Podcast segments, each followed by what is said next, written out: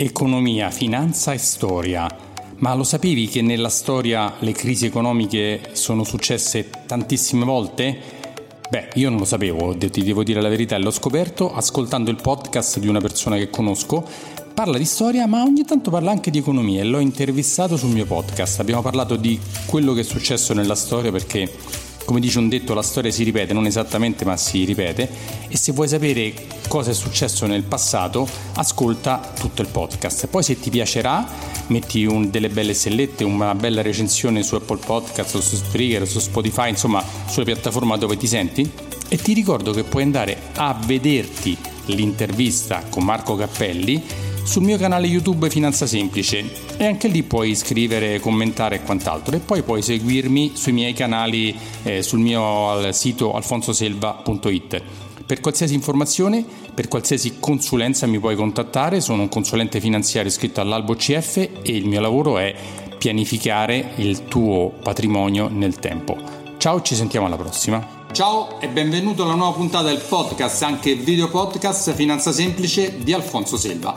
Oggi parliamo ancora di economia, ma in un modo un po' particolare, perché l'ospite che oggi, che vedi qui in video, ancora non sai chi è, ma magari sei uno dei suoi fan che ne ha tantissimi, molti, molti, molti, molti, molti più di me, l'avrai già riconosciuto, però è uno che si occupa di storia. E tu direi, ma che c'entra la storia con l'economia? E adesso vedrai, vedrai che c'entra. Benvenuto a Marco Cappelli. Grazie mille veramente Alfonso perché per l'invito sono io in realtà ho studiato economia, quindi ah. la passione per la storia, ma poi il, il, corso di studi in Bocconi, quindi le due cose ogni tanto vengono fuori anche nei podcast e nei libri, insomma, che eh, ho questo, questa passione, diciamo, un po' divisa nel cassetto. Bene, bene, allora Entriamo un po' nello specifico chi è Marco Cappelli. Marco Cappelli conduce il podcast famosissimo Storia d'Italia, è arrivato al 138 episodio, è nato nell'ottobre del 2018 e diciamo che ha un seguito sterminato, ha scritto libri, insomma, ripeto, rispetto al mio podcast piccolino, poverino. Ma non suo... è così piccolo il tuo, insomma, eh, eh, te la cavi abbastanza. rispetto al tuo, e quindi lo, eh, lo sento e a un certo punto ho detto, oh cavolo, Marco lo devo invitare. Poi ho pensato, ma di che diavolo parliamo? E mi sono andato a guardare un po' gli vari episodi e ce n'è uno in particolare che è super super interessante perché in uno dei due episodi di storia, storia romana, hai parlato di economia, di banche, di moneta, di crisi, hai parlato di cose di cui io parlo adesso, delle cose che succedono. di stretta attualità di 2000 anni fa, in sostanza. Esatto, esatto. Il podcast a cui faccio riferimento il tuo podcast, che ripeto, andatevi a sentire il podcast Storia d'Italia perché è super interessante, imparate tantissime cose, perché non è che potete vivere solo di finanza, dei soldi, se no mamma mia che, che scatole andiamo a imparare altre cose, è il podcast numero 50 del 30 marzo del 2020, quindi chiunque non, sen- non l'abbia sentito può andarsi a cercare il podcast 50. E in quel podcast hai parlato di, ripeto, mon- crisi, economia, moneta, banca ai tempi dei romani, che tutti invece da pensiamo che le banche, queste cose sono nate nel Medioevo con le banche sì. toscane e quant'altro, cioè, tutti abbiamo questa... Anch'io, anch'io pensavo lo stesso, prima di studiare l'argomento, io ero sicuro, no, beh, le banche è un'invenzione delle grandi città medievali italiane, no? Insomma, i, i famoso, i, i, i pazzi, no? Le, eh, il, i medici stessi, eccetera. Insomma, ci sono Monte dei Paschi di Siena, Monte dei Paschi di Siena, no? Eh, ci sono una serie di, di, di, di storie legate al, al basso medioevo e però non li associamo di solito finanza e storia economica all'antica Roma, però c'è chi eh, questi argomenti, diciamo sulla storia economica dell'impero romano, andando a, ovviamente a prendere dei, i dettagli che si riesce a cogliere no? dalle fonti e dall'archeologia, ha, ha dedicato la vita. Quindi sono una serie di studiosi che sono proprio specializzati solo sulla storia economica dell'impero romano ed è un argomento che io trovo molto affascinante e soprattutto quando lo si studia si scopre che tutto sommato sono molto più avanzati di quello che può sembrare a prima vista. Senti, guardando, rileggendomi la puntata poi perché me la sono poi stampata e letta, ho scoperto che denaro, una parola che noi usiamo ancora adesso, viene dall'antico denarius, però questa la devi spiegare te perché io non sono, non sono titolato. E ce la, ci dai, ecco, cominciamo da questa chicca particolare. Ma non solo, anche il soldo, il, i soldi vengono ah. da, da, un'altra moneta, quindi magari te li dico tutte e due, prendo, faccio due, due piccioni con una fava. Den, il sistema monetario dell'antica Roma come si consolida sostanzialmente dalla Repubblica fino al, alla crisi del terzo secolo, che è un argomento che a me è molto caro perché ho scritto un libro sull'argomento e anche sul fallimento del sistema monetario romano nel ah, terzo secolo. Libro? È, è il primo per un pugno di barbari e quello, è, è quello proprio dedicato alla crisi del terzo secolo. Una parte importante era proprio il fallimento del sistema monetario romano che durò quattro secoli in sostanza. In questi Però. quattro secoli abbiamo, non è male eh, comunque no, come no. durata, in questi quattro secoli abbiamo tre monete principali, tanti suddivisioni principali, l'aureo che è la moneta d'oro, il denario che è la moneta d'argento che è in realtà quella più importante, non è la più usata forse il sesterzio, però è quella più importante del denario d'argento e poi il sesterzio di bronzo, con rapporti tendenzialmente fissi, quindi eh, una moneta d'oro sono 4 d'argento, ogni moneta d'argento sono 25 di bronzo, quindi facendo i calcoli 100 monete di bronzo, una moneta d'oro. Mol- un sistema molto semplice anche per i calcoli, insomma mi ricorda il dollaro americano no? che ha i quarter eh, e poi i centesimi. E, ehm, e quindi dal denarius viene il denaro, ma poi dopo la crisi del terzo secolo, in cui praticamente a causa dell'inflazione il sistema crolla, monetario, arriva al punto che il denario è sostanzialmente non è più d'argento, gli ultimi denari sono di bronzo con una piccola pennellata d'argento sopra, anche fatta male, insomma, eh, per ragioni che magari se vuoi poi spieghiamo.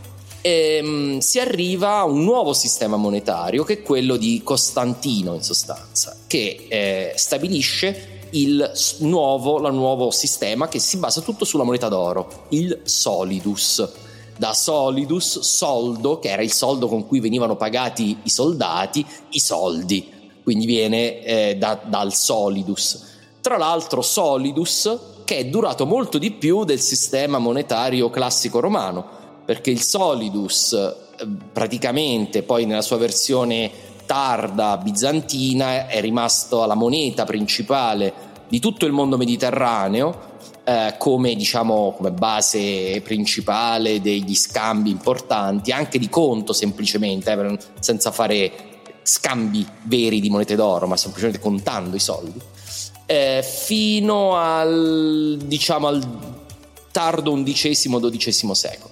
Quindi parliamo di quasi 800 anni buoni, insomma, di, di durata di questo sistema. Poi anche quello crolla perché l'impero bizantino che è l'impero romano, in sostanza, quindi l'impero di Costantino continua fino al... Eh, in quell'epoca una crisi molto dura per l'arrivo dei turchi, quindi sono in ristrettezze finanziarie, stessa storia della crisi del terzo secolo, e quindi quel sistema crolla e poi saranno le città italiane a, a stabilire delle nuove monete, diciamo, uh, di uso corrente, poi quella è una storia che conosciamo meglio.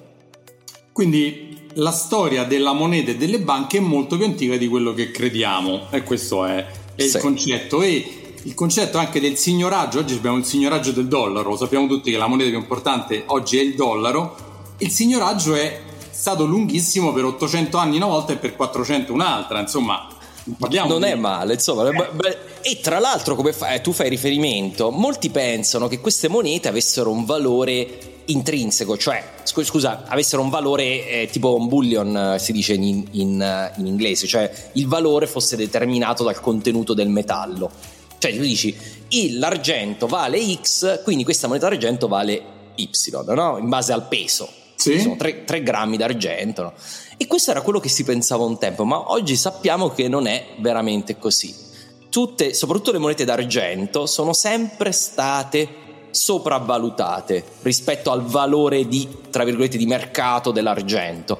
Questo ovviamente è un ottimo vantaggio per lo Stato, perché lo Stato dice questo vale un quarto di una moneta d'oro quando in realtà il valore dell'argento è un ottavo e quindi lo Stato ci sta guadagnando la metà di quel valore semplicemente battendo moneta, invece di scambiare il, l'equivalente in, in diciamo in, uh, metallo. in metallo prezioso. Quindi, ma niente di nuovo, perché oggi, nuovo. perché oggi abbiamo dei pezzi niente di carta, di che è la moneta fiat, che in effetti è un pezzo di, se tu ci pensi bene, quello che noi accettiamo come moneta, come denaro, come rappresentativo di un valore, non è altro che un pezzo di carta che a tutti diamo un valore, ma che in sé non ha nessun valore. Perché una volta, fino a che c'è stata la convertibilità in oro, si poteva dire no, che avevi 10 dollari e prendevi 10 dollari in oro a quanto valeva in quel momento, oggi assolutamente non lo è più perché sì. è un pezzo e, di carta e basta. Ma questo è un'evoluzione recentissima questa, perché dagli anni 70 in sostanza sì, che, ma 71 eh, che, che, la moneta è eh, fiat veramente. Cioè noi ci siamo staccati dal concetto antico medievale di agganciare comunque la moneta a un metallo prezioso dall'equivalente storico dell'altro ieri, ma neanche l'altro ieri, di 5 minuti fa sì. Cioè, quindi vuol dire che noi per, per, la stragrande maggioranza della nostra storia abbiamo dovuto comunque agganciare, i, perché la moneta sembrava che dovesse avere comunque un fondamento di base. Poi lo Stato sempre, ci ha sempre imbrogliato in un certo senso, non è un imbroglio, eh, è chiaro, è un, è un sistema più moderno di usare la moneta, però ha sempre, eh, diciamo, eh, per, ha sempre cercato di, um, rappres- di, avere un valore più alto rispetto al valore effettivo della moneta, però eh, il vero divorzio è avvenuto da, da 50 anni. Insomma, da Bretton Woods. Da Bretton Woods. Da Bretton Woods, esatto, quindi, quindi, quindi la storia economica proprio recentissima. E questa cosa mi affascina sempre, per dire, alla fine i, i nostri genitori e nonni ancora vivevano in un mondo in qualche senso più simile a, a quello dell'antica Roma di quanto può, può, può sembrare a prima vista. Senti, però io vorrei che tu raccontassi a chi segue il mio podcast, che il tuo già, la, già, lo sanno, è vecchio del 2020, però io vorrei che tu riprendessi l'episodio, che due episodi di crisi, uno dovuto a inflazione, l'altro dovuto a un'altra modalità, un altro motivo, che hai raccontato in quel podcast, perché veramente eh, sembra che la storia di oggi sia riportata ieri o quella di ieri si è riportata ad oggi. Quindi vorrei che raccontassi come nell'antica Roma hanno fatto gli stessi casini che sono riusciti a fare nel 2008, sono riusciti a fare nell'inflazione degli anni l'inflazione, 70. Eh, l'inflazione degli anni 80. Da qua, quale preferisci? Da dove partiamo? Da quello, quello de... più vecchio, da quello più vecchio, Ok, primo. quello dal primo, quello del 33 d.C., che esatto. è una crisi di crescita. Invece quella del terzo secolo è una crisi invece proprio di uh, finanziaria.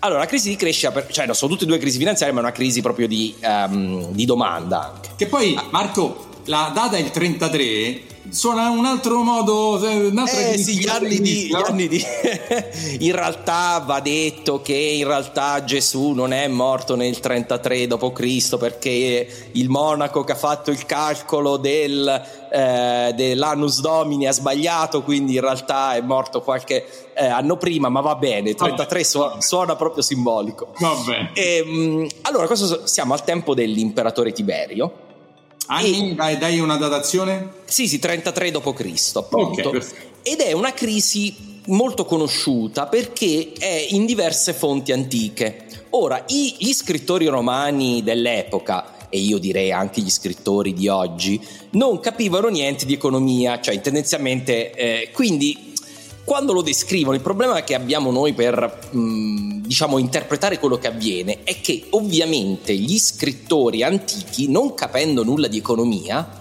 um, la narrano in un modo completamente diverso, che è stato aspe- eh, da quello che è l'interpretazione contemporanea.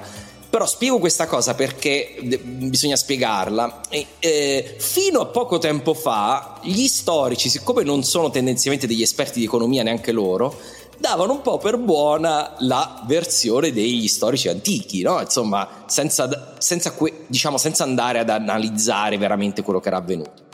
Quindi quello che vi narrerò adesso è un, la ricostruzione contemporanea sulla base delle fonti quello che dovrebbe essere successo. Quando parliamo di una cosa antica è ovvio che non abbiamo le fonti così dettagliate come Bretton Woods, insomma, abbiamo gli articoli di giornale. Non abbiamo un video fatto col un telefonino. Video, un video col telefonino, ne, non c'era neanche a loro, però ne, avevamo già le televisioni, le cose, insomma, quindi dico, eh, ovviamente è diverso no? il, il, il, rapporto con la fonte, però in base a quello che sappiamo, in sostanza dovrebbe essere successa una cosa del genere, che all'improvviso il sintomo, noi vediamo prima di tutto i sintomi, il sintomo che vediamo è che all'improvviso, in un periodo di grande crescita economica dell'impero, stiamo parlando dei primi decenni dell'impero, quindi dopo la crisi delle guerre civili, quindi tutto ci dovrebbe far indicare che l'economia dovrebbe andare molto bene, no? E da tutti i dati noi sappiamo che l'economia andava bene perché vediamo eh, l'espansione della produzione, vediamo l'espansione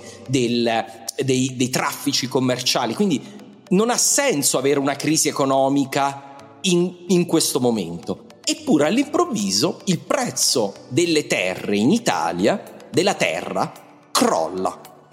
E questo ce lo dicono le fonti, ci dicono all'improvviso tutti quanti notano che, che il prezzo della terra sta crollando, gli imperatori, no? l'imperatore di allora, i suoi diciamo, i suoi consiglieri. amministratori, consiglieri, non capiscono cosa sta succedendo. La loro prima reazione, quando vedono che il prezzo della terra sta crollando, dice dobbiamo in sostanza il mercato c'è un disequilibrio, dobbiamo rettificarlo costringendo le persone ad investire sulla terra, così che il prezzo normale, no? Domanda offerta, no? Eh, e quindi, e quindi cosa fanno? Costringono le persone a comprare la terra. Cosa sbagliatissima sempre, quando tu hai forzato, le, hanno sempre fatto leggi per forzare l'economia, c'è sempre stato un fallimento, sempre, sempre, eh, in, eh, tutti i posti del mondo, sempre. Eh.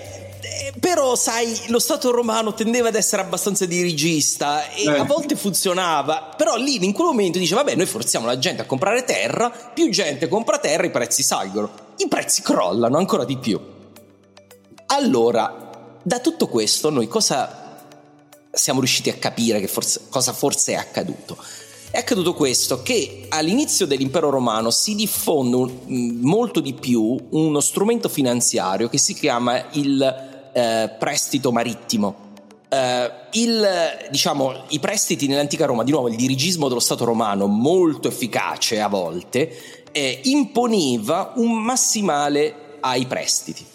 Quindi l'interesse non poteva superare il, vado a memoria, il 12%. 12%. Me lo ricordo io, l'ho appena letto, sì, il 12%. Il 12%, quindi questo, e questo lo vediamo in tantissimi contratti di cui abbiamo prove, non si va mai sopra il 12%.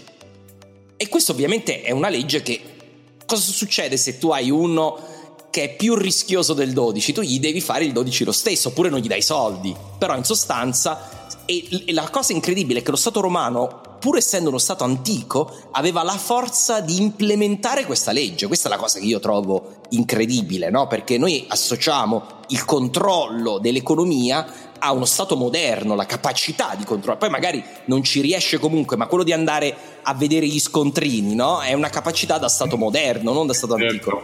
Ma lo Stato romano era molto puntiglioso, ok? Quindi impone il 12%, tranne che nel caso del prestito marittimo. L'unica eccezione prestito marittimo è un prestito con una, con una sorta di assicurazioni, insomma prendi soldi a prestito nel tuo porto, eh, con quei soldi comp- compri un carico da mettere su una nave, lo spedisci da Cartagine a Roma, quando arriva a Roma eh, paghi con il ricavato della vendita, paghi l'interesse, paghi il eh, che, che, devi alla banca e il, la differenza te lo tieni tu in sostanza. Eh, in caso la nave non arrivi, perché il prestito marittimo è così importante, è anche un'assicurazione, perché in caso la nave non arrivi, non, non devi nulla alla banca. Quindi c'è un'assicurazione e prestito allo stesso tempo. E questo ovviamente, siccome è più, molto più rischioso rispetto a un prestito normale, è riconosciuto dal legislatore romano come una possibilità, l'eccezione in cui si può fare un tasso e non sappiamo neanche se fosse veramente regolato il tasso massimale. Quindi può darsi che a un certo punto questo tasso cominci a crescere in modo importante e a un certo punto eh, i banchieri dell'epoca, perché esistevano le banche, tra l'altro tutti questi mm, manovre finanziarie noi sappiamo che avvenivano in modo contabile, cioè eh, la banca aveva filiale a Cartagine, aveva filiale a Roma e correggeva contabilmente, non c'era spostamento di denaro reale, quindi proprio in modo molto moderno da questo punto di vista. Quindi il, quello che succede è che ovviamente i banchieri di ogni epoca cosa fanno quando hanno due prestiti? Uno che rende poco e uno che invece rende tanto. Che scelgono? Eh, scelgono quello che rende tanto, no? Se lo... Se, se non so che mi ricorda questo? Junk bonds. esatto, è il, il belle tranche dei, dei, del, del, del, 2008, no? Del 2008. Dici, dici, tra, tra, un, tra, un, rendimento del 2-3 e un rendimento del 7-8-10 sceglievano di, fa, di, comprare quelli al 10. Eh, quello al 10 è meglio perché eh. tanto nessuno, se non c'è un metodo per impormi delle riserve nella banca, no? E ovviamente lo, lo, Stato romano non era a quel livello di controllo delle banche eh, da imporre, magari c'era qualche legge, non lo sappiamo, però eh, probabilmente il tasso marittimo non era in questo caso. Quello che succede è che probabilmente quello che è successo è che c'è stata un'esplosione di prestiti per la crescita economica. La crescita economica di solito si accompagna a un'esplosione dei prestiti, no? E allora, non c'è stata una grande crisi economica, ma quello che probabilmente è successo, perché uno dei sintomi poco prima del calo della terra, è che le monete, ci dicono gli autori, le monete diventano difficili da procurare. Quindi quello che probabilmente è successo è che le banche hanno fatto tanto di quel prestito, hanno fatto molta leva sulle loro depositi, così che qualcuno ha iniziato ad accorgersi che era difficile ritirare i soldi. E loro, tra l'altro, che sono gli autori antichi, non capiscono niente, danno la colpa all'imperatore che non fa spesa pubblica, che non è vero perché Tiberio faceva spesa pubblica, lo sappiamo dalle opere pubbliche, insomma. Oppure che le, i, eh, forse saranno quelli delle. Pensa a questo modo di pensare premoderno, no? Saranno le miniere in Spagna che non stanno producendo abbastanza monete, abbastanza diciamo materiale prezioso per, sta, per fare monete, perché loro di nuovo non capiscono che il concetto della massa monetaria, che tu la moneta non è, non è quella che oggi, hai in giro. Eh, ma oggi c'è le banche centrali hanno contezza di tutta la massa monetaria perché hanno degli strumenti tecnologici per calcolarla continuamente. A quei tempi non sapevano che magari serviva stampare nuova moneta per, eh, per, eh, per ampliare ma, la, la, base monetaria. Ma non solo, tu se tu stai facendo tanti prestiti, no? Stai aumentando la massa monetaria e ha, alla base però mo- se non produci più monete, le monete sono sempre quelle, quindi cominciano a scarseggiare. Quando vedono che cominciano a scarseggiare le banche, che fanno probabilmente? No, siamo questa una ricostruzione. Cosa fanno? Chiedono di ri- rientro dei prestiti più rischiosi, dicendo così mi ho abbastanza soldi in cassa e non ho più problemi. Per ovviamente i prestiti su che cosa si basano di solito? Sulla terra è tendenzialmente il prestito, no? Si basa in epoche premoderne sempre la garanzia è la terra, anche oggi no, i mutui, no? Però diciamo la terra, la proprietà è sempre la garanzia. Quindi se tu sei un senatore che sta fuori, con, come noi sappiamo la classe senatoria era, aveva debiti di solito, debiti su debiti, no? Quindi la banca gli dice devi rientrare, lui dice vabbè, facile, ho 10 proprietà, ne vendo una, e rientro da un po' dei miei prestiti, no? E quindi cominciano a vendere le terre e qui di nuovo ritorniamo a quel sintomo di cui abbiamo parlato prima. All'improvviso, con l'economia che va bene, vediamo il prezzo della terra che crolla. Perché è... crolla? Spiegami. Perché se tutti vendono e pochi eh, comprano, c'è eh, un'offerta sterminata e i prezzi scendono. I prezzi scendono, ma non è perché. Ma loro, i romani, non capivano questa cosa. Dice ma com'è possibile? La terra quello vale. Perché all'improvviso vale di meno? Poi non solo, quando vale di meno, all'improvviso la banca dice: Un attimo, io avevo questa cosa, questa terra l'avevo prezzata tanto come garanzia. Eh, ma adesso vale di meno. E quindi devo rientrare a questo prestito perché è rischioso. Perché se, diciamo, se quello fallisce, io posso ovviamente appropriarmi della terra, ma se vale di meno ho una perdita aggiuntiva, no? È ovvio, come il sistema del mutuo, no? Eh, certo. E dei foreclosure. E quindi e quindi le banche dicono: Ah no, devi, devi ripagarmi, no? E me lo devi rientrare subito. E quello dice: Eh, vedo anch'io. allora la terra, no? Ovviamente, per cercare di rientrare. Poi ora sto semplificando i meccanismi, sì, sì. ma certo, è certo. probabilmente qualcosa del genere. E quindi la, questa crisi si avvita e abbiamo proprio un caso in cui le banche non prestano più. Non pre- banche non prestano più anche in un'economia che andava bene. Questa è la tipica crisi finanziaria dove l'economia di base in realtà non ha grossi problemi, ma è una crisi puramente delle banche finanziarie. E la cosa interessantissima, interessantissima, che giustifica poi la spiegazione che tutto quello che è avvenuto è esattamente questo, è che la risposta poi del governo imperiale alla fine, che risolve il problema, e lo risolve, perché sappiamo dalle fonti che lo risolve, è il quantitative easing. E, e questo... Stampano moneta. è semplicemente... No, ma loro semplicemente dicono, il governo imperiale dice faccio un milione di monete d'oro, di prestiti a tasso zero a tutte le banche e anche a dei privati, in modo che non abbiano da vendere la terra, finalmente capiscono che quello è il problema. Non devono più vendere la terra, non devono rientrare dai prestiti, le banche non devono rientrare dal, dai, loro, dai prestiti che hanno fatto perché possono prendere a prestito direttamente dal governo e in questo modo il, la, la crisi si risolve nel giro di pochissimo tempo. E, e, e, perché ah, i fondamentali di base erano buoni, c'era solo un eccesso di esuberanza finanziaria probabilmente legata all'espansione dell'economia che i banchieri si erano fatti un po' prendere la mano eh, diminuendo probabilmente le, diciamo, i, i rapporti di sicurezza tra depositi e prestiti che avevano fuori insomma. Quindi questo Quindi problema... Risolvono la prima crisi con il quantitative easing, quello che hanno fatto nell'ultima crisi, la stessa eh, cosa. La cosa, la cosa per me illuminante di tutta questa storia è che quando è stato, tu te lo ricorderai Alfonso, che quando è stato fatto il quantitative easing è stato detto una idea folle, mai, senza sì. precedenti, eh, mai sì. prima nessuno sì. aveva pensato neanche teoricamente, no? Portare Adesso i tassi a zero e di regalare praticamente i soldi. Eh, nessuno, ma adesso siamo abituati da, da, decenni in cui questo è avvenuto, ma quando è avvenuto nel 2008, tu te lo ricorderai, sembrava che la gente stesse dicendo andiamo e camminiamo a testa in giù.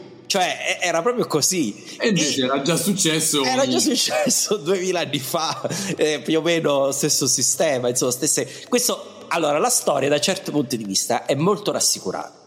Perché la storia è rassicurante in questo senso che tutto è già avvenuto, più o meno, poi cambiano ovviamente, le cose cambiano, eccetera, però è rassicurante. Io, infatti, io invito chiunque ascolta, quando sente il campanello d'allarme, una cosa senza precedenti, quello è un campanello d'allarme di andarsi a leggere un po' di storia, andare a vedere se è veramente senza precedenti oppure no.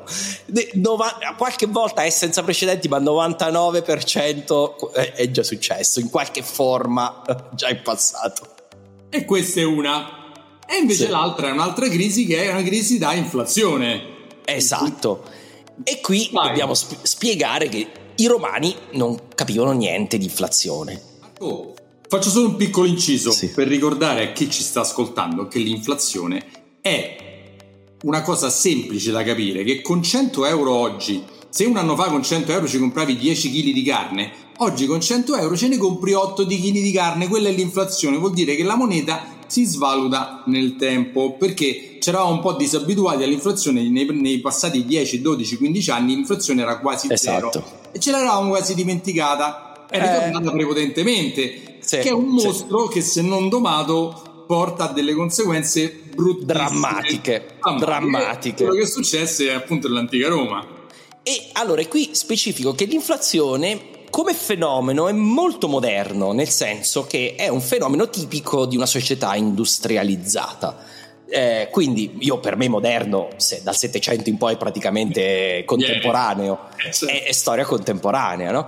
Quindi, diciamo, è una cosa dell'altro, diciamo, non dell'altro ieri, ma di tre giorni fa. Eh, l'inflazione ad alti livelli, cioè è tipo, diciamo, noi abbiamo tanti casi di inflazione nella storia in varie società, ma tendenzialmente una società agricola cresce a tassi di crescita così infinitesimali, bassi, che raramente causano, um, diciamo, una forte pressione inflazionistica.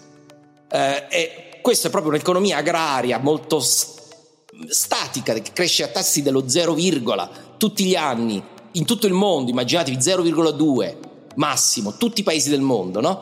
È difficile avere pressioni inflazionistiche importanti. Succede di solito quando non si maneggia bene la moneta, ma è, è più raro.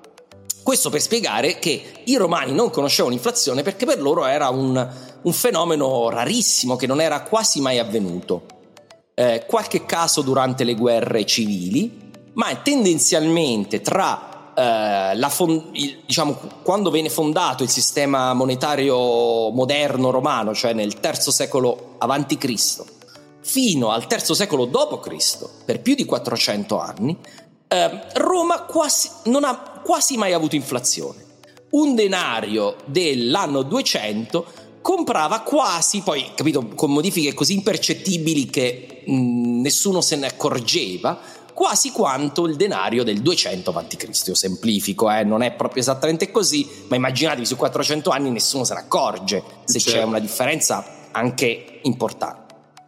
Il, eh, quindi i romani erano arrivati al punto da considerare i prezzi quasi ontologici, cioè questo libro vale 10 euro, questo, vi- questo, libro vale due sesterzi, no? Lo vale da 100 anni, lo varrà per i prossimi altri 100. Esatto, sono due, cioè è, è l'equivalente di due sesterzi, non, è, non c'è la concezione del prezzo di questo bene può cambiare nel tempo.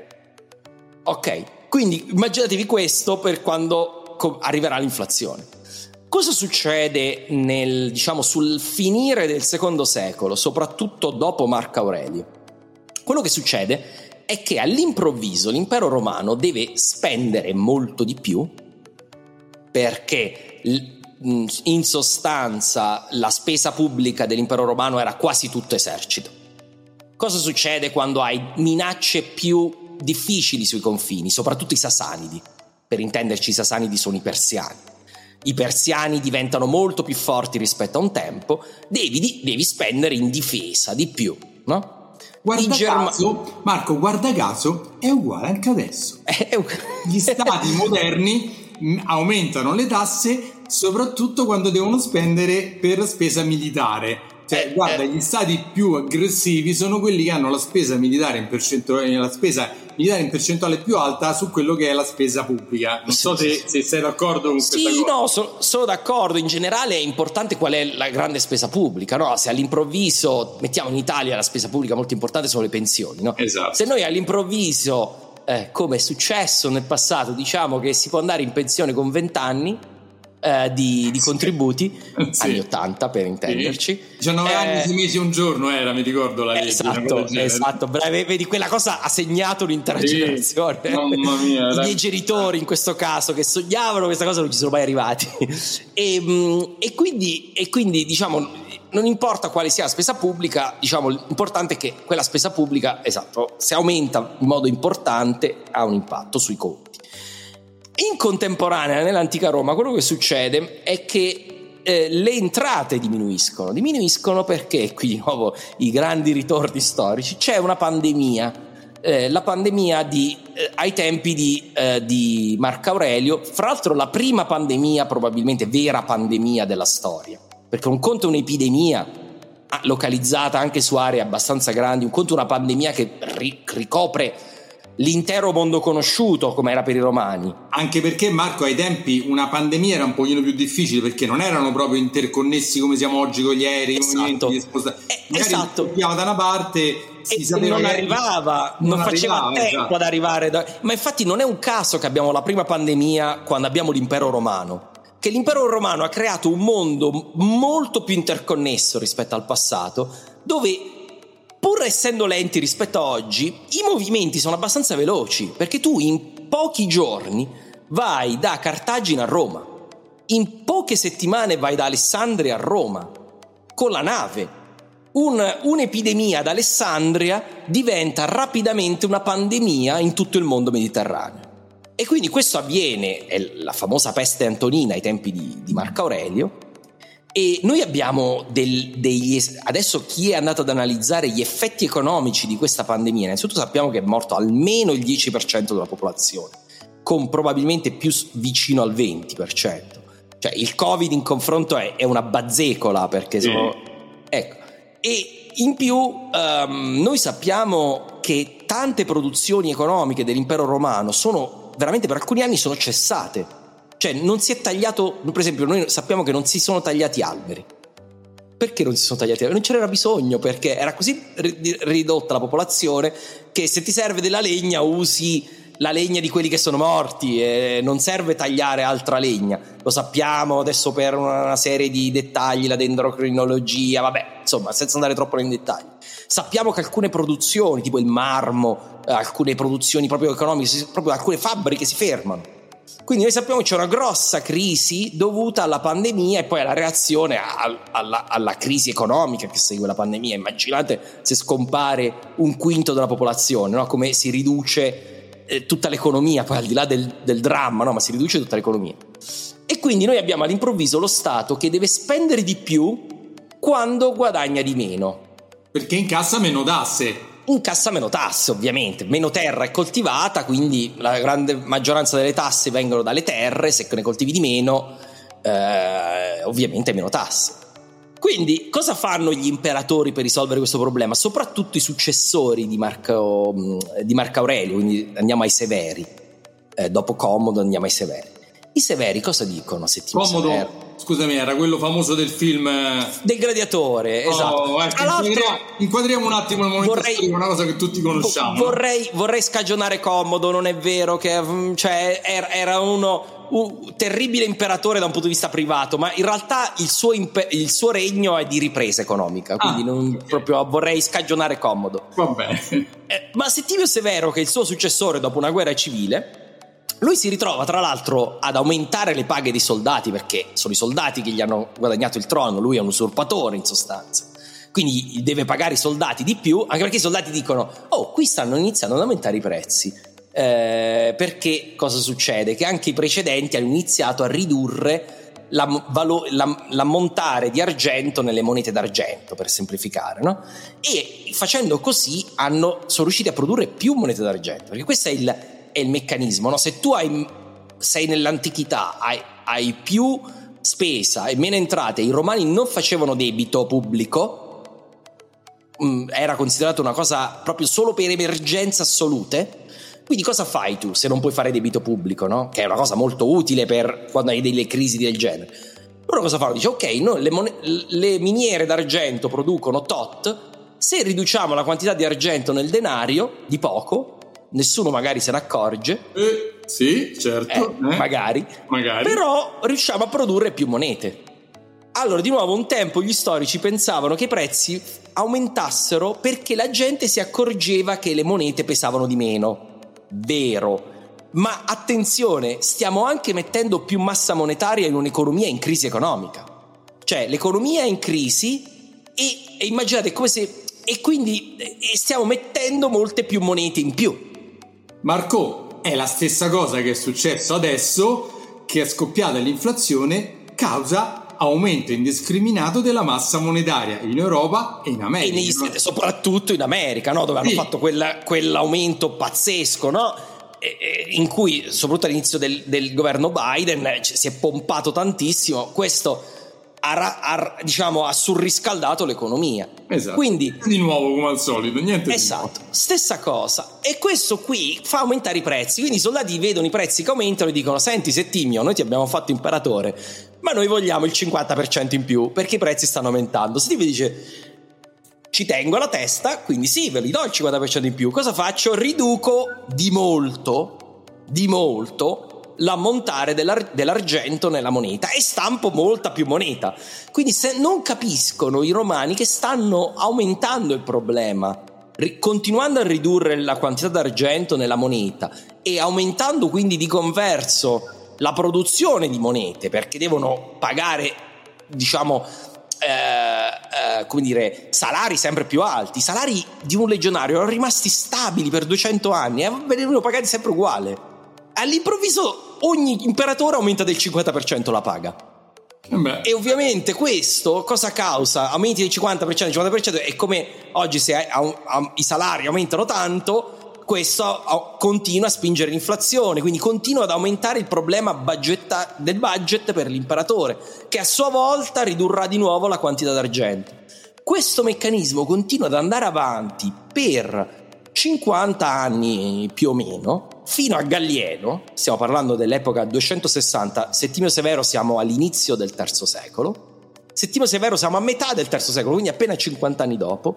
Sa- sai quanto argento c'era in una moneta di Gallieno, che fra l'altro valeva un mezzo denario, quindi era, c'era meno del, dell'1,5% di argento, quando il denario prima di Marco Aurelio era al 90%. Quindi cioè, era una, una sola, come diceva era una, sola. una sola. Ma non solo, noi se tu scavi, diciamo, trovi i depositi di monete, quelli di Gallieno sono enormi, ce ne sono tantissime in giro, proprio perché è evidente che proprio erano arrivati che ne dovevano produrre una quantità industriale di, di monete pur di... E ovviamente tutto questo alla fine la gente perde ogni fiducia nel sistema monetario. Questo nei 50 anni intercorsi fra Settimo Severo e Gallieno, praticamente la gente perde fiducia, quindi dice tu non mi puoi pagare più monete. A parte che poi c'è il vecchio concetto, no? la moneta buona, moneta cattiva scaccia moneta buona, quindi esatto. rimangono in giro solo le monete di Gallieno e tutti quanti si tengono in tasca le vecchie monete d'argento, quelle buone, no? Ma poi succede anche che la gente proprio non si fida più delle monete. Quindi dice, tu io ti devo vendere un libro, no no, tu mi dai due polli, non voglio queste si cose qua. al baratto, si ritorna indietro al baratto. E lo Stato stesso dice, lo Stato stesso dice, non si fida più lo Stato della moneta che, che lui dice valere. Cioè lo Stato ha sempre detto, fidatevi di usare questa moneta perché in fin dei conti, alla fine della fiera, voi le tasse le potete pagare con questa moneta. Cioè, è quella la garanzia ultima, no? Che tu comunque compri, vendi, compri, vendi, ma alla fine, quando arriva l'esattore delle tasse, eccoti le tue monete, che hai tu prodotto e tu mi hai garantito che avevano valore. A un certo punto lo Stato dice, eh, sai che c'è? Io vorrei due polli invece del, del, delle monete. E a quel punto Infatti si arriva ai tempi di Diocleziano e molti hanno criticato questa cosa, ma, ma era una misura emergenziale per uscire dalla crisi. Diocleziano dice eh, basta, noi hai il sistema lo rendiamo in natura. Quindi il, in sostanza quello che succede è che l'intera economia dell'impero per un po' di tempo funziona in natura. Tutto il Uh, le tasse che voi dovete, voi do- le dovete in, uh, in, unità di misura in natura, quindi avete tot grano, tot vino, tot che poi verranno immagazzinate ed utilizzati per perché a cosa servono le tasse? Se ho detto prima, no? servono a far funzionare l'esercito. L'esercito non viene più pagato in moneta, se non poco, una piccola parte, ma il grosso è pagato in natura, ti do grano, ti do vino, ti do olio, ti do... che alla fine è ricchezza, no? Se tu hai tanto vino, tanto olio, tanto grano, tanti beni, comunque quella è ricchezza in un'economia. Un po' lo mangi, un po' lo scambi. Un po' lo mangi, un po' lo scambi, esatto, per altre cose, no? È ovvio. Ti do tanto grano, tu dai il grano in cambio di altri beni, no? E, e, e quindi questo viene si arriva alla demonetizzazione dello Stato romano proprio per rispondere a questa inflazione galoppante.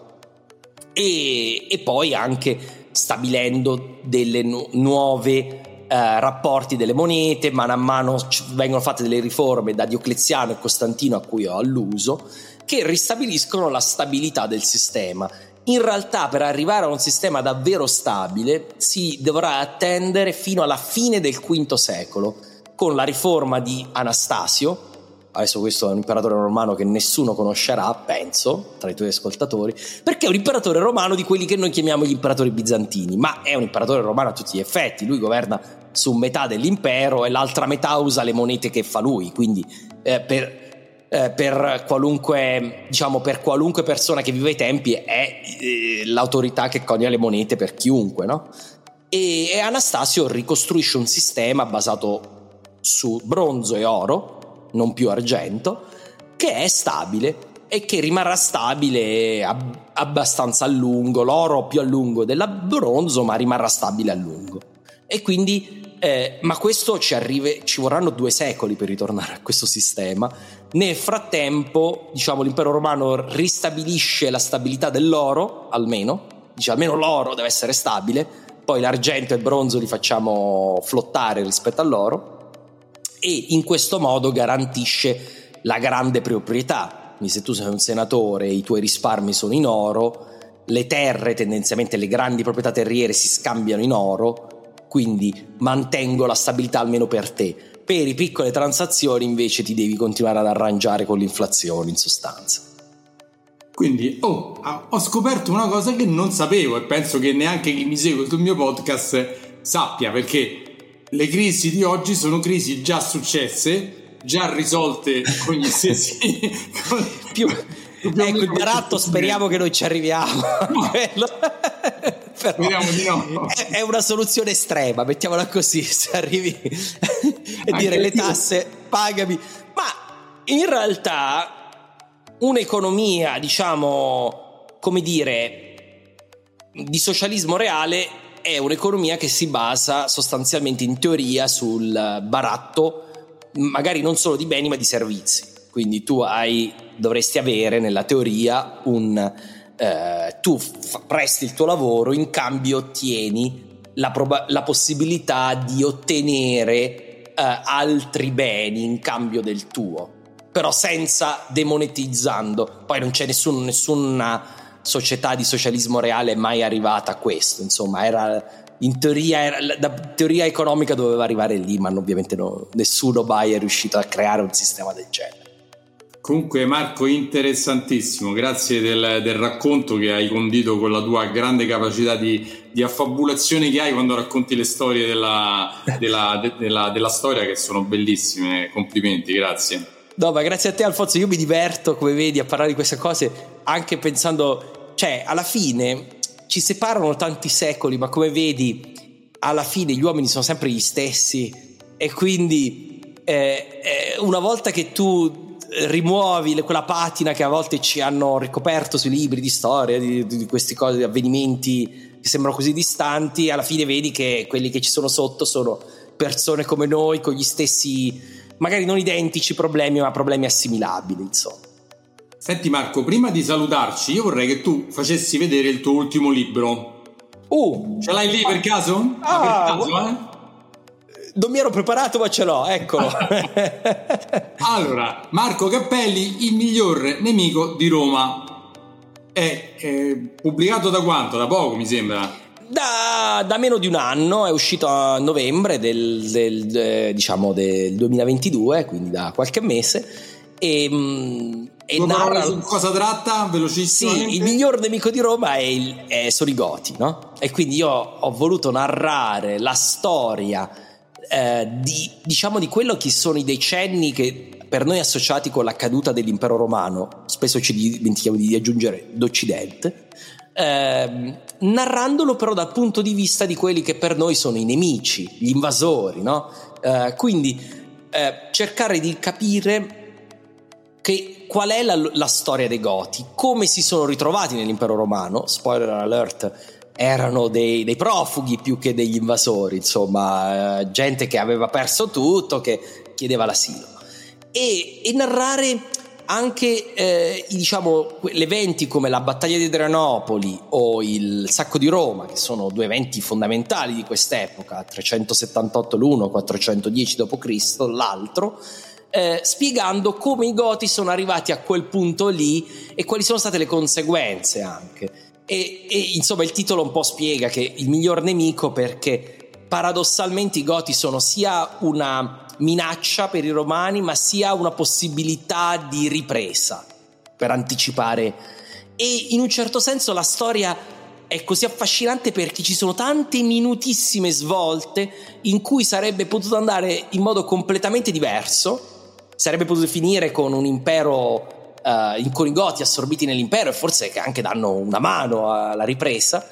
E, ed è la storia proprio di, di, queste, di queste svolte continue e delle decisioni dei politici di allora, sia romani che goti, eh, entrambi nessuno, non ci sono eroi e, e diciamo villains, de, cattivi, cattivi. in storia.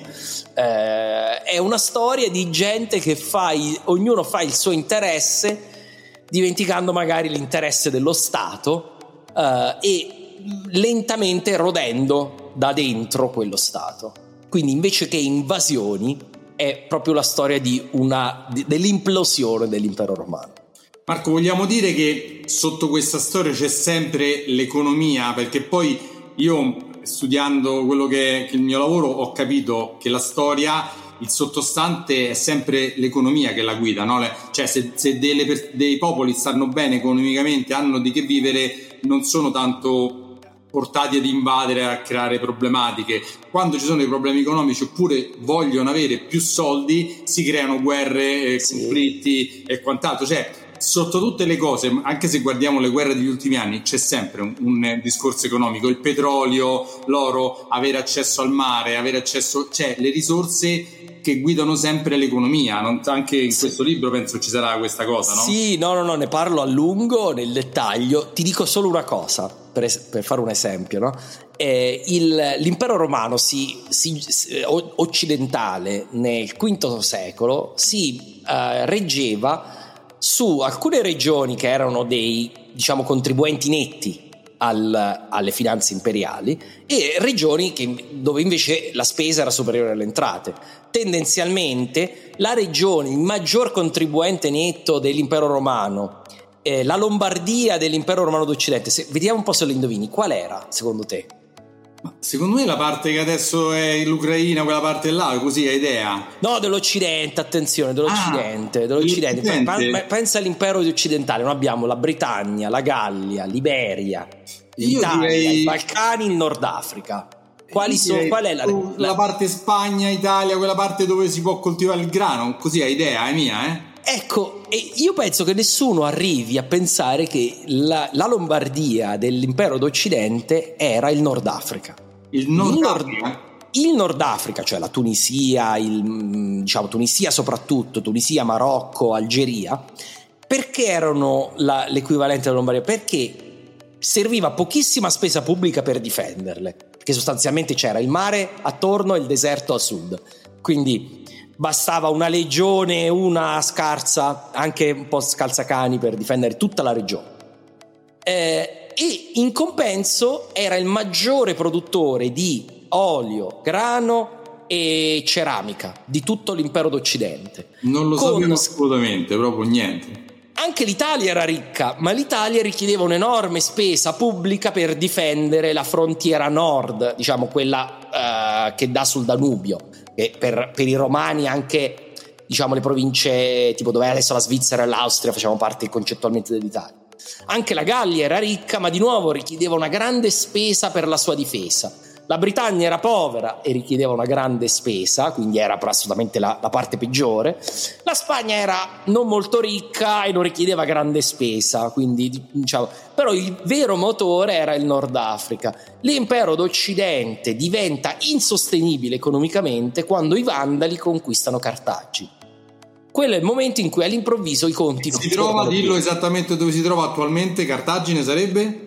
Eh, Tunisi praticamente. Eh, no, lo so, io però dillo. eh, no, è giusto, ma è praticamente Tunisi, insomma, per intenderci. Quella regione lì era, era la, la, la, regione più importante, più ricca, e, e, con degli scambi fortissimi col resto dell'impero. Tanto è vero che si trova la ceramica prodotta in Tunisia, si trova in tutto il mondo romano, aveva quasi un monopolio perché una ceramica molto avanzata, eccetera, e praticamente lo Stato romano sovvenzionava gli scambi economici, come il grano veniva soprattutto da lì e dall'Egitto, eh, in sostanza lo Stato romano sovvenzionava gli armatori. Gli armatori quindi eh, avevano la, la possibilità di mettere tipo 80% di grano, il resto del carico era gratis per loro perché la, la, spesa del trasporto era pagata dallo Stato in sostanza. Quindi potevano permettersi, immaginatevi di avere spesa di trasporto zero, in un'economia premoderna, abbiamo dei fenomeni di scambi commerciali, anche di prodotti di basso valore economico, capito? Che in un'economia premoderna non hanno senso di trasportarli a lunga distanza perché di solito il costo del trasporto è superiore al costo, al valore del prodotto, no? Questo in tutte le economie, fino alla globalizzazione del XIX secolo, è quasi sempre così. La prima globalizzazione è quella del XIX secolo, no? È quasi sempre è inutile trasportare prodotti a lunga distanza, ma siccome lo Stato romano sovvenziona in modo importante i trasporti, diventa economico produrre in Nord Africa anche prodotti di basso valore basso economico. Aggiunto, a basso esatto. Valore. E vengono prodotti lì e quindi, e quindi, lì l'economia gira veramente tantissimo. Insomma. Poi si potrebbe dire se non fossero stati prodotti lì magari erano più ricche altre regioni, questo è un altro discorso, distorsione distorsione del mercato data dall'intervento della mano pubblica dello Stato imperiale, però va bene, questo è un altro discorso. Senti, prima di salutare, ricordo anch'io il mio libro. Eccolo qua. Vai, grande. È un po' più piccolo di quello di Marco, che chiaramente io non sono un professore, non sono uno storico, sono un povero consulente finanziario, parlo di cose più terrene, però qua c'è le basi per capire come funziona un po' l'economia, il confronto fra case, immobili, investimenti in oro, in bitcoin, insomma c'è sta un po' la base pratica, la trovate sul mio sito che serve a tutti, che serve a tutti, esatto. eh, eh, a chiunque, poi uno dice, eh, ma io non ho... No, serve a tutti un minimo di, di, conoscenza finanziaria. Andate sul mio sito a scaricarlo, alfonsoselva.it, perché tra poco lo metto in vendita su Amazon, lo sto tutto rimettendo a posto e tra poco sarà non più gratuito, quindi scaricatevelo. Comprate il libro di Marco che sicuramente è molto molto fatto meglio, interessante no, del mio tranquillamente lo trovate dovunque, cercate Marco Cappelli, il libro lo trovate tranquillamente e andate ad ascoltare, come ho detto prima, il podcast di Marco che veramente è, è figo, è figo, ti fa passare quella mezz'oretta, tre quarti d'ora che impari tante cose, te la condisce bene, ti dà, non, non, è, non sono come le lezioni di storia di quando andavamo a scuola che erano erano, mamma mia, erano estenuanti. io me lo ricordo, erano estenuanti. E nel 527 è successo questo, e poi, nel, poi il figlio di quello, il marito eh. di quell'altro. Invece, ascoltata da Marco, la storia assume tutta un'altra cosa. È una cosa divertente, carina, che te, capisci la, la vita delle persone in quel tempo, come funzionava e perché poi succedevano certe cose. Quindi Marco, veramente grazie di aver partecipato. Non so se vuoi aggiungere qualche cosa. No, no, grazie mille per avermi invitato, è il mio, mio, piacere, è stato bellissimo incontrarti anche a Roma e se poi questa puntata sarà anche da me, come penso, poi mandami l'audio, eh, vi invito tutti ad ascoltare il podcast di, Anfo- di Alfonso Selva eh, perché in- avere una conoscenza di, del, diciamo, di come investire i propri soldi è fondamentale per chiunque, in, qualu- in qualunque walk of life, in qualunque situazione della vita. Sì, perché come tutte le cose, no? se tu non la maneggi è quella che maneggia te. È quindi, lei che maneggia te, esatto. Come si dice da qualcun altro per il discorso dei tuoi soldi, è come se ti mettono le mani in tasca e ti vanno a frugare i soldi. Sai come si dice? Se non sei al tavolo, se fai parte del menù. Esatto, l'hai mangiato. esatto. Se non ti sei seduto al tavolo, di solito fai parte del menù. Marco, grazie, grazie veramente di aver partecipato e se sei arrivato fino a qui sei un eroe perché sono 57 minuti e mezzo di, di podcast, è veramente, veramente se sei, sei, veramente super interessato ti ricordo che puoi andare anche su tutti gli altri miei social, sul mio sito alfonsoselva.it andare a vedere tutte le cose che pubblico, anche questo sarà eh, come trascritto, insomma tutte le altre cose e ci sentiamo alla prossima. Se sei arrivato fin qui i miei complimenti perché hai aumentato tantissimo la tua cultura finanziaria. Se hai bisogno di una consulenza mi puoi contattare andando sul sito alfonsoselva.it, scrivendomi a info-alfonsoselva.it e avrai la possibilità di fissare una consulenza con me gratuita di una mezz'oretta.